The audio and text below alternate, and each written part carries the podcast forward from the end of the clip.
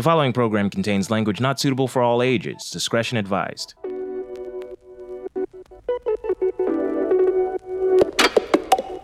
There is one name you have to talk about when it comes to anime. It's a foundational influence on the entire medium and an enervating force in the animation market. A man without whom we may not even have the anime we know and love today. It's not Tezuka, but good guess.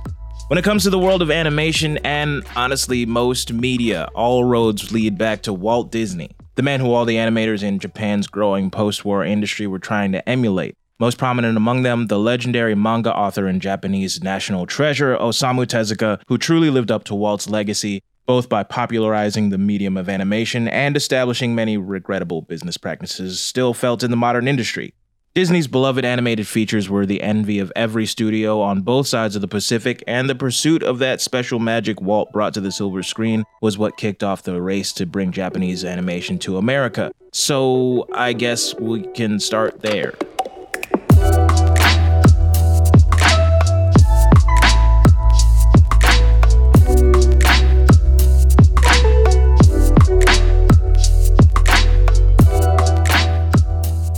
In the 50s, Toei Animation was basically the only major animation studio in Japan and had the stated intent of becoming the Disney of the East. Toei's first three films, Hakujaden, Shonen Sarutobi Sasuke, and Saiyuki, were all released near the end of that decade and all stuck very closely to the Disney formula, retelling traditional folk tales with colorful animation, plenty of cute animals, and in the case of Saiyuki, musical interludes. Back home in the US, Disney was deep in a run of blockbuster releases with titles like Cinderella, Alice in Wonderland, Peter Pan, and um, Song of the South. Just about every major studio was trying to figure out how to steal some of that thunder. Metro Goldwyn Mayer was one such studio who considered Disney their rivals at the box office. If you want to know how that turned out for MGM, uh, Disney acquired their parent company Fox in March 2019. It was never much of a rivalry to begin with. MGM put out a behind-the-scenes docu-series called The MGM Parade, aping Disney's The Magical World of Disney series in 1955, and decided to close their animation department in 1957. The heads of which, uh, Mr. William Hanna and Joseph Barbera, would depart along with most of the staff to form the very successful Hanna-Barbera Productions. So, what do you do when you want to compete with a company like Disney in animated features, but don't want to go to the trouble of producing any animated features? MGM became the first company to license and release a Japanese anime in the United States, premiering Toei's Shonen Sarutobi Sasuke retitled Magic Boy in theaters in July 8, 1961, winning a close race against Global Pictures and American International by only two months ahead of their releases of Toei's two other films, Hakujaden retitled Panda and the Magic Serpent, and Saiyuki retitled Alakazam the Great. They didn't do too great which probably explains why between those three movies released in 1961 and Hayao Miyazaki's debut in American cinemas in 1986, only three other anime made it to theaters in the US. Not even Tezuka's Magic could break open the box office for anime in the 70s. His production company, Mushi Production, had two films, A Thousand and One Nights and Cleopatra Queen of Sex, that were both released early in the decade and flopped. In the case of the latter, Xanadu Productions' attempt to sell the erotic historical drama as a porno probably didn't help. The rest of the following two decades saw plenty of anime films being released in the West, but only for direct video releases, with major Japanese studios leaning hard into this new market.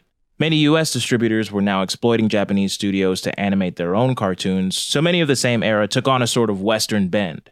Toei Animation, in particular, released a number of films during that period that seemed pretty focused on replicating that Disney formula even more closely, using Western history and folktales as source material. Some of my favorite examples are the world of Hans Christian Andersen, originally Andersen Monogatari, Les Miserables, originally Jean Valjean Monogatari, 30,000 Miles Under the Sea, yes, Miles, Animal Treasure Island, and even Puss in Boots, who became Toei's logo during the 70s.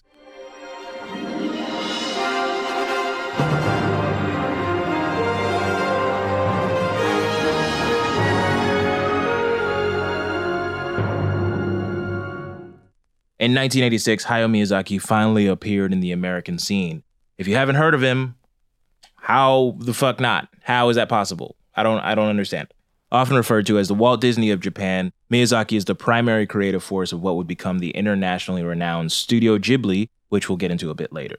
Their first film, Nausicaa of the Valley of the Wind, was created before the studio even had a name, wowing American audiences with its beautiful art and epic story involving environmentalist themes. Kinda. Well, not really, actually.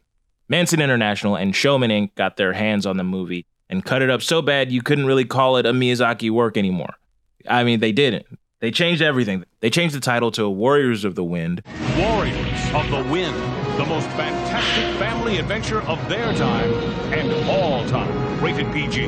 Renaming Nausicaa to Princess Zandra and doing their best to make it an action movie while cutting out any of the environmental themes at the core of the narrative by cutting out a whole 22 minutes of the film. Then they drew up a He Man ass poster with a whole squad of dudes and a Pegasus that were not even in the movie.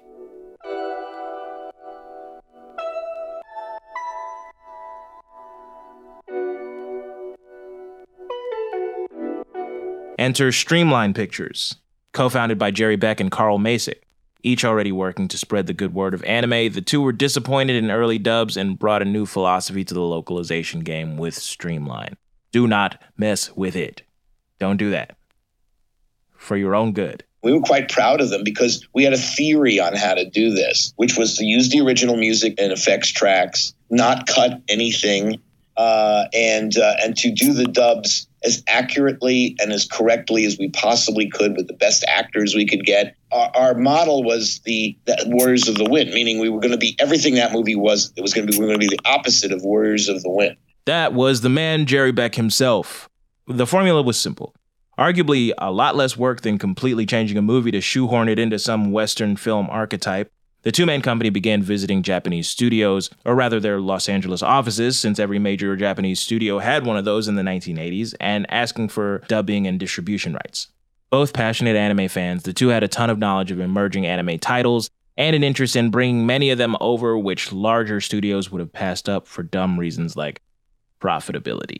We, we made, literally made a checklist and we got all the films. We wanted Fist of the North Star. We wanted Wicked City. We wanted uh, Vampire Hunter D. We wanted Castle of Cagliostro. We wanted, you know, we wanted Lensman, but I'm not sure why. I actually know why at the time, but that's such an odd film. So, but we ended up getting them all. After handling the theatrical screenings of the magnum dub of Castle in the Sky, Macek secured a deal with Japanese publisher Tokuma Shoten to dub future titles, including My Neighbor Totoro and Kiki's Delivery Service. After that, they went on a tear where they were basically the only company in the game theatrically releasing anime from 1985 to 1995 averaging almost two movies a year in a period where non streamlined anime films could be counted on one hand with room to spare. I cannot emphasize enough how much Streamline did for anime in America. They even helped the medium properly break into American television in the early 90s alongside Central Park Media by contributing to Sci-Fi's anime block, which aired Dominion Tank Police, Robot Carnival, Project A-ko, Vampire Hunter D, and another film brought to the US by Streamline, which could be considered their greatest achievement Akira. Or Akira if you're a purist. Marvel Comics was printing an adaptation of Akira, and we knew about the film.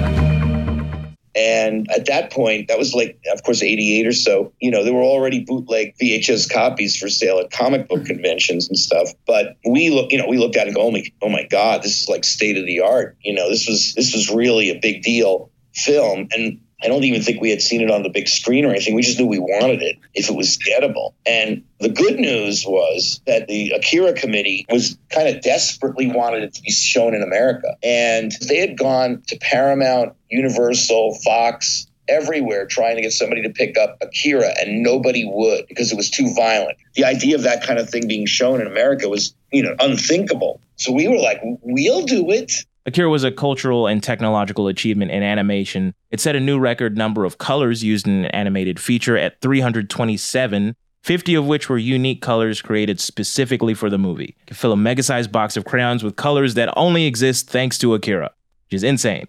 The film consisted of 160,000 frames, clocking in at almost three times the average for an animated feature of that same length. It was also the most expensive anime film ever produced at the time with a budget of 1.1 billion Japanese yen. As Jerry said, it was also intensely violent, considered graphic in Japan and especially in America, which still considered animation almost wholly a realm of children's entertainment. The Akira Committee was desperate to get it in American theaters. And obviously, there were difficulties. After being collectively shot down by Hollywood, the Akira Committee was approached by the small and unproven Streamline with a unique offer If the Akira committee could put up the cost to dub and distribute, Streamline would give them 100% of the profits up to a cap before beginning to collect their own percentage. And it was not easy. Jerry had to negotiate for months with an agent from the committee who basically watched their operation at work to make sure they knew what they were doing. Then Streamline was given an opportunity to prove themselves by hosting a screening of the film in the Spreckels Theater at Comic Con. Only once they pulled that off did the committee ink the deal, but with one demand. They were adamant about getting a quality dub and wanted someone who had, at the very least, been nominated for an Academy Award to manage it. At the very least. Carl Macek had one of his associates search around, and eventually they landed on Sheldon Renan, who had previously received recognition from the Motion Pictures Association of America for a documentary short just to fit the bill. Canada! Okay, let's settle this once and for all! Ah! And it was a hit.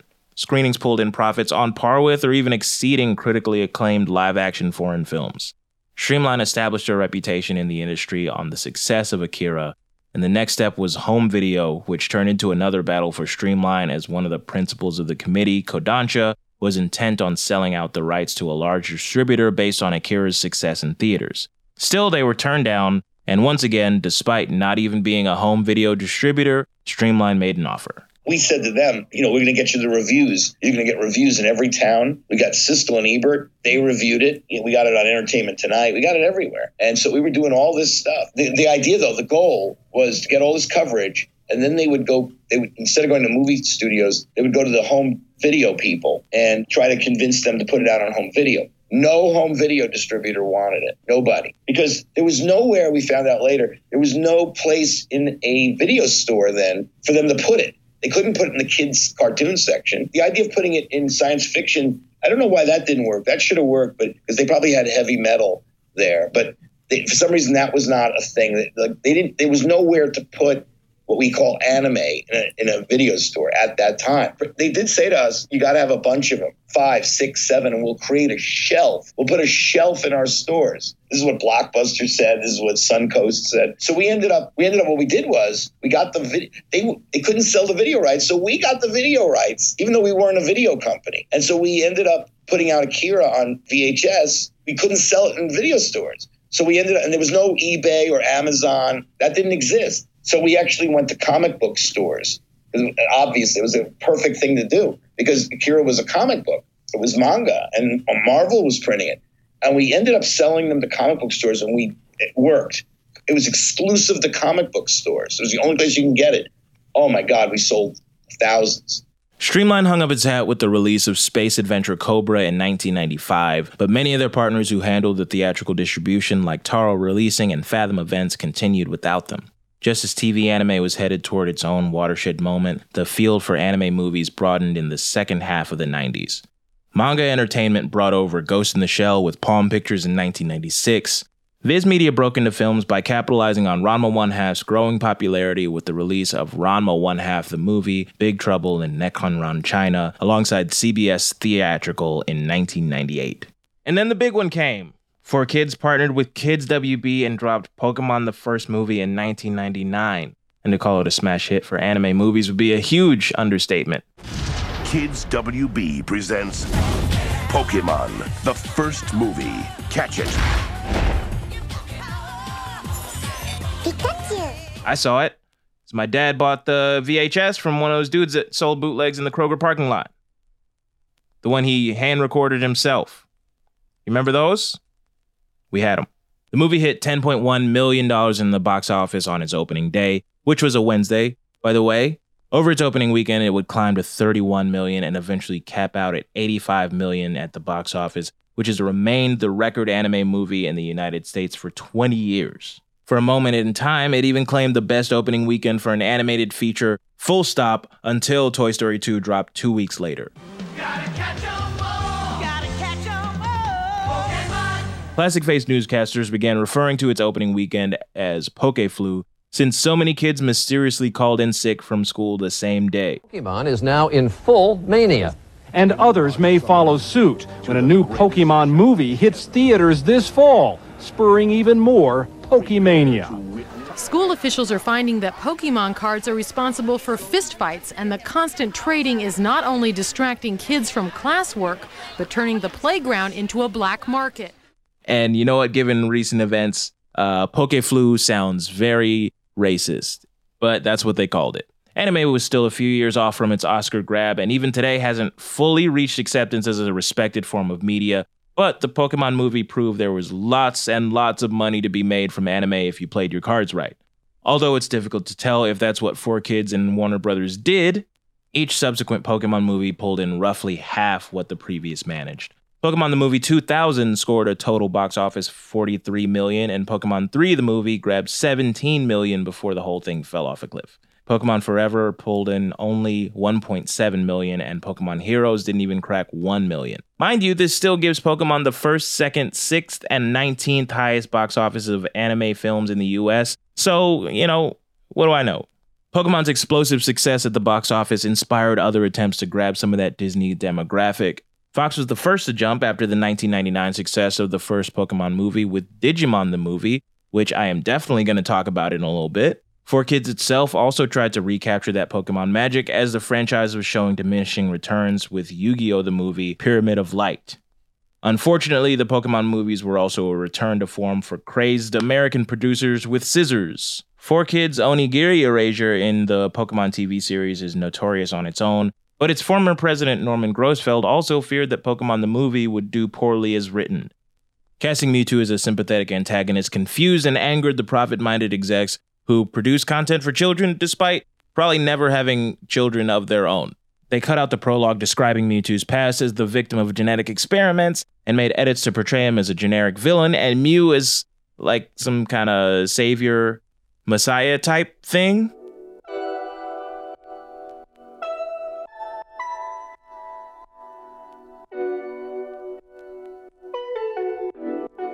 Fox, in its desperation to compete with the success of Warner Brothers' Pokemon, looked to Digimon, spawning the creation of the cinematic chimera Digimon the movie.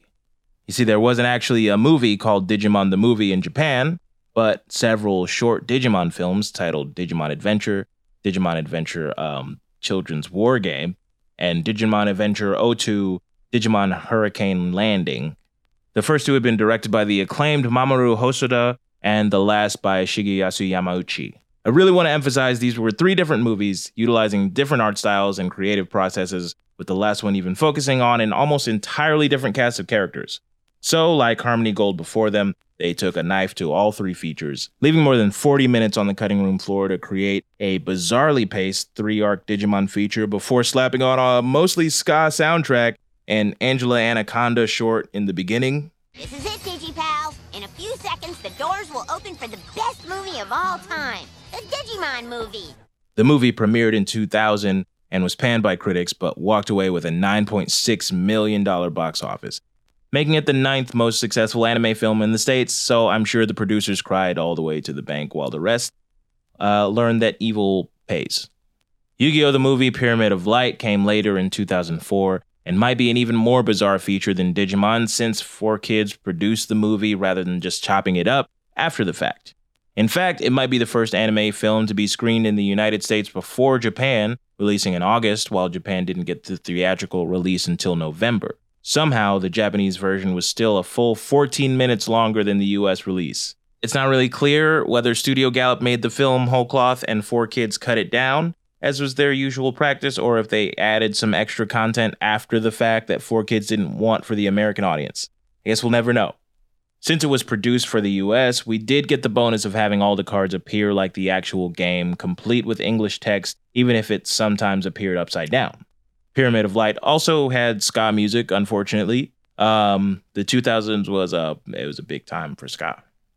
Once again, the movie was panned, finding a place in Rotten Tomatoes' 100 worst reviewed films of the 2000s, but became the fourth most successful anime film in the US ever with a $19.8 million box office. But that is enough about box office for now. Now we can talk about home video releases.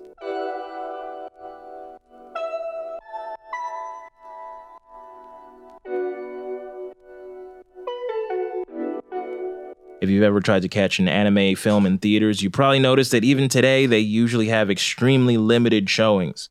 At Streamline's peak, they weren't the only company localizing anime films, they were just the only ones making a push to put them in theaters. Other publishers were going for the straight to video route, but there was one serious hangup. Blockbuster just didn't give a shit. Streamline's own Akira release had limited theatrical showings, meaning they were leaning heavily into home video, and the movie really beat the odds, finding success in the two markets mom and pop video stores and comic shops. Bootleg fan subs of Akira had been in circulation for months before the film's official release, so Streamline sweetened the deal by including actual original animation cells with the VHS, which seems less an intelligent marketing gimmick and more of a giveaway of cultural artifacts in retrospect those people are probably very wealthy now. It was also probably unnecessary. Akira's home video success was a moment in anime history in many ways, but it was also an exception. The direct to video market would never find the same success in comic shops that Akira had. You could find anime in privately owned video stores, but even they were being crowded out by mainstream outlets like Blockbuster, who were much less interested in putting anime on their shelves, especially of the famously violent variety like Akira. For anime to get its foot in the door, it would need a new face that was not only child friendly, but also insanely popular. I know I just talked about Pokemon's breakout success, but its home video wouldn't hit the shelves until 2000. Instead, the man who would help open Blockbuster's blue and gold doors for other anime in the late 90s was one of its creators who most famously hates home video, Hayao Miyazaki. Miyazaki was already making the rounds in the US via World Pictures and streamlined dubs of a few of his films, which was probably fine by him as he seems to resent the idea of people watching his movies in any setting other than a theater. But Ghibli producer Toshio Suzuki had his sights set on dominating the animation industry, and Disney just happened to be in the market for international films. Former head of Disney Home Video International Division and current CEO of Herbalife Nutrition, Michael O. Johnson, inked a deal with Ghibli in 1996, granting global distribution rights to their entire library of films. This was thanks in large part to the effort of Disney's Steve Alpert, who went so far as to film a mini documentary in Disney Studios to basically show Eisner and his fellow suits that every single person they employed to draw moving pictures was already a die-hard fan of Miyazaki's work. Alpert himself would jump ship to Ghibli to work alongside Suzuki, battling his former employer at every turn to make sure they kept their promise about not cutting Ghibli films. Probably expecting Ghibli's next film to be another Totoro or Kiki, Disney was shocked to see limbs flying off people's bodies in Princess Mononoke and pushed the distribution under their Miramax label to distance themselves from its morally objectionable content, which I can only assume came from a place of deep ignorance of both their own company's history and the work of their HR department. Also, the notion that um, just producing the same thing under a different wing of your company makes you any less morally objectionable is also morally objectionable. Unfortunately, the Harvey Weinstein led Miramax was dead set on changing everything about Mononoke that it possibly could. And with Ghibli holding on to an ironclad contract, giving them final say, this transformed into all out warfare with Miramax trying to weasel in every change they could, and Alpert flying over the Pacific to nip that shit in the bud only ending after Weinstein himself was twice humiliated in public, and to that I say, good. First, in a now iconic story wherein Suzuki presents him with an unsharpened prop sword at a meeting full of Disney and Miramax suits while shouting Mononoke Hime no cut. And then, when Miyazaki and crew left in the middle of their own post premiere party to carefully consider the suggestion Weinstein had been shouting at Alpert to chop 40 minutes off the movie's runtime or they'd, quote, never work in this town again. And then several years later, the entire entertainment industry said, no, you'll never work in this town again. Although Streamline had been following our modern era's best practice of not messing with the source material for about a decade, Ghibli's no cuts policy was one of the first pushes in that direction to come from Japan and doubtless helped to normalize the practice. Eventually. As I said before, 4Kids and Fox raked in millions, spinning out heavily edited films, but Buena Vista bending the knee to Ghibli's demands, the lasting cultural impact of Ghibli movies, and an increasingly saturated market of TV anime untouched by an editor's razor eventually pushed the industry in the right direction. After all, no edited anime movies ever have been nominated for Oscars, but more on that later. Despite being a global hit, Princess Mononoke didn't really take off in the way Disney had hoped, only pulling in $2.3 million in its first eight weeks. But it recovered in, that's right, home video releases. Boom, got them. They also started churning out actual VHS releases for other Ghibli titles like Kiki's Delivery Service and My Neighbor Totoro, and then when Streamline's rights expired, Disney produced their own lavish dubs for DVD re releases, featuring a star studded cast with voices like Dakota Fanning, Kirsten Dunst, Patrick Stewart, and uh, Shia LaBeouf. What? Blockbuster was finally persuaded to start moving in anime content when Disney's Buena Vista came knocking, and the doors were officially open for more anime content. Ghibli was way ahead of its time in many ways, and rights management was no exception. Or at least Miyazaki's insistence on the purity of a theater only movie viewing experience had some unintended benefits. A mere two years before 4Kids would pull off the heist of the century, screwing Shogakukan and Nintendo out of millions in profits in their deal of the explosively popular Pokemon franchise, Ghibli would deny Disney digital rights to their works in their contract. Disney was fine with that, the prevailing belief among executives being that those rights were basically useless. Haha, imagine that. Disney wasn't interested in digital, and if Disney, the most powerful media rights holder in the world, wasn't going to push into that new sphere of distribution, then it was doomed to failure. Which, looking at the titanic size of Netflix, who recently acquired streaming rights to the Ghibli films worldwide, minus Japan and the US, and is now staring down the barrel of Disney's own competing di- streaming service Disney Plus and Warner's HBO Max, it's kind of funny in retrospect.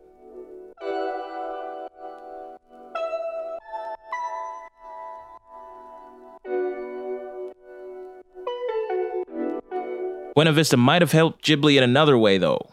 Let's talk about when anime won an Oscar. No one's quite sure how it happened. Really, not that Spirited Away didn't deserve it. It definitely did. It's a good movie. It's just uh, this was the first and only of Miyazaki's works to have even been nominated ever.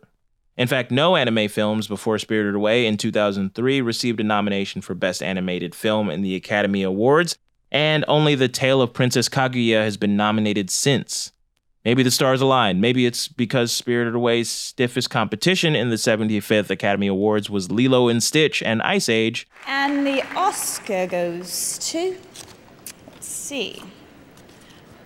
Spirited Away. Hayao Miyazaki. Maybe it's because Spirited Away carried extra credibility by being released in the US under the auspices of Disney. Whatever the cause, anime via Ghibli had grabbed a piece of critical acclaim in the American entertainment industry that seemed otherwise determined to ignore it. Not that Hollywood hadn't noticed anime long ago. Two of America's most celebrated directors, Christopher Nolan and Darren Aronofsky, have both committed what can charitably be described as borrowing from a certain Japanese director by the name of Satoshi Kon to build their respective uh, repertoires. Aronofsky heavily borrowed story, themes, and imagery from Kon's Perfect Blue in his film Black Swan and even recreated the bath scene from Perfect Blue in his Requiem for a Dream. Guess which two of those three movies were nominated for Oscars? Nolan's Inception collected four Oscars in 2010, which contained several scenes that anime fans got a sneak preview of three years before in the limited screening of Kon's 2007 Paprika, and also in that one uh, Donald Duck comic strip. Uh, look, I'm not trying to roast anybody or anything like that. Maybe Aronofsky, but you just can't talk about Spirited Away grabbing an Oscar without giving mention to not just anime films, but foreign films in general, which Hollywood seems to find value in, but only when filtered through one of its own creators. So, what does this get us? It gets us Scarlett Johansson playing a woman called Motoko Kusanagi and an old boy remake that completely misses the point. Trust me when I say the only good adaptations by Hollywood are Doug Liman's Edge of Tomorrow and the Wachowski sisters' Speed Racer. You heard it here. If you want a new Ghost in the Shell movie, just open your wallet, call Mamoru Oshii, and ask him to make another one. Stop with this weird shit. Although many films were in uncertain licensing situations until GKIDS started recollecting them, the works of visionary directors like Mamoru Hosoda, Satoshi Kon, and Isao Takahata have managed to find their way to American theaters over the years without edits and a minimal delay that recently has been reduced down to less than a year. Not quite simulcasting, but given none of them have had a real breakout hit, it's long strides to think that fans have had consistent opportunities to watch their movies in theaters over the years and purchase them in home video.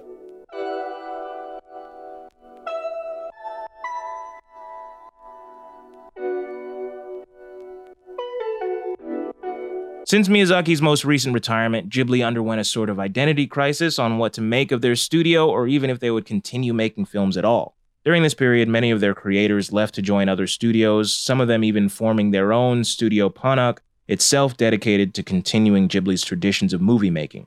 Ghibli itself was just kind of there until very recently when the aforementioned GKIDS secured the rights to Ghibli within the US and entered into a deal to stream the entire Ghibli library on HBO Max. Ghibli also recently announced that it's nearing the release of two new films Miyazaki's own How Do You Live and the studio's first entirely CG feature film, Earwig and the Witch, by Miyazaki's son Goro. And I know what you're thinking. I thought the same thing until I saw the images, and I will just say I'm definitely going to go see it. And you know what? That's great for Disney, but Ghibli's downtime created an existential dread within the anime industry and fandom because there wasn't any other big name director to replace Miyazaki in the collective consciousness of America as the anime director, or as Mother's Basement on YouTube would say, the new Miyazaki, until very recently. Makoto Shinkai has been directing anime movies, arguably the same anime movie since 1998, and has been a well known quantity in the fandom since his 2002 film Voices of a Distant Star. But something changed in 2016. His movies are almost always about young people in love, separated by time, space, circumstance, or supernatural circumstance. But each iteration has refined his technique until one finally reached critical mass. Your Name became the most successful Japanese film of any kind in multiple countries, including China and Japan's second most successful anime film domestically behind Spirited Away. Didn't even crack the top 10 in the US, though. And no Oscar. That said, Your Name was a resounding success in the United States, now surpassed by Shinkai's newest film, Weathering with You, last year. Each pulling in 5 million in the box office is no small feat for anime films. Appearing more frequently in mainstream outlets may be slowly growing Shinkai into a household name, which, matched with his own formula for successful films, could be the beginning of another single director legacy that'll pull the industry up with it. Now, although we've seen less explosive releases since the children focused anime movies around the turn of the millennia, it's hard to describe our past decade of the 2010s as anything but a stateside renaissance for anime film. While the collective box office brought in by anime in the US during the 2000s completely dwarfs that of the 90s, there weren't all that many more films making it over.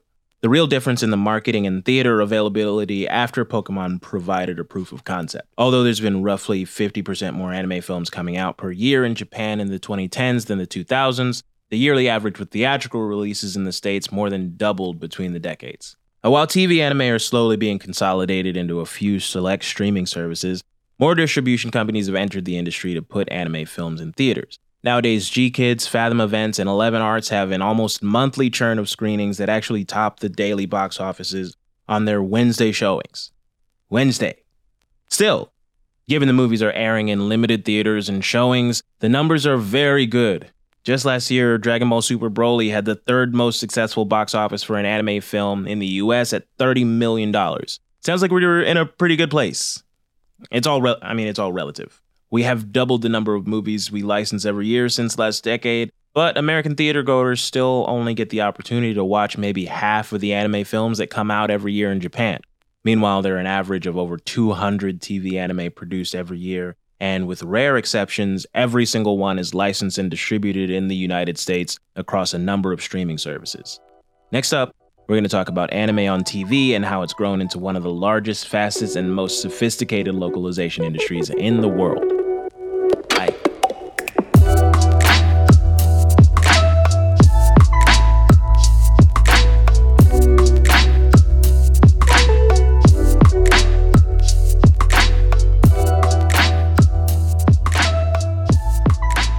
Listening to Anime in America presented by Crunchyroll. If you enjoyed this, please go to crunchyroll.com slash anime in America to start your 14-day free trial or just log on for some free ad-supported anime. Special thanks to Jerry Beck. You can find more of Jerry's work over on cartoonresearch.com along with the history of Streamline Pictures written by Fred Patten, one of the co-founders.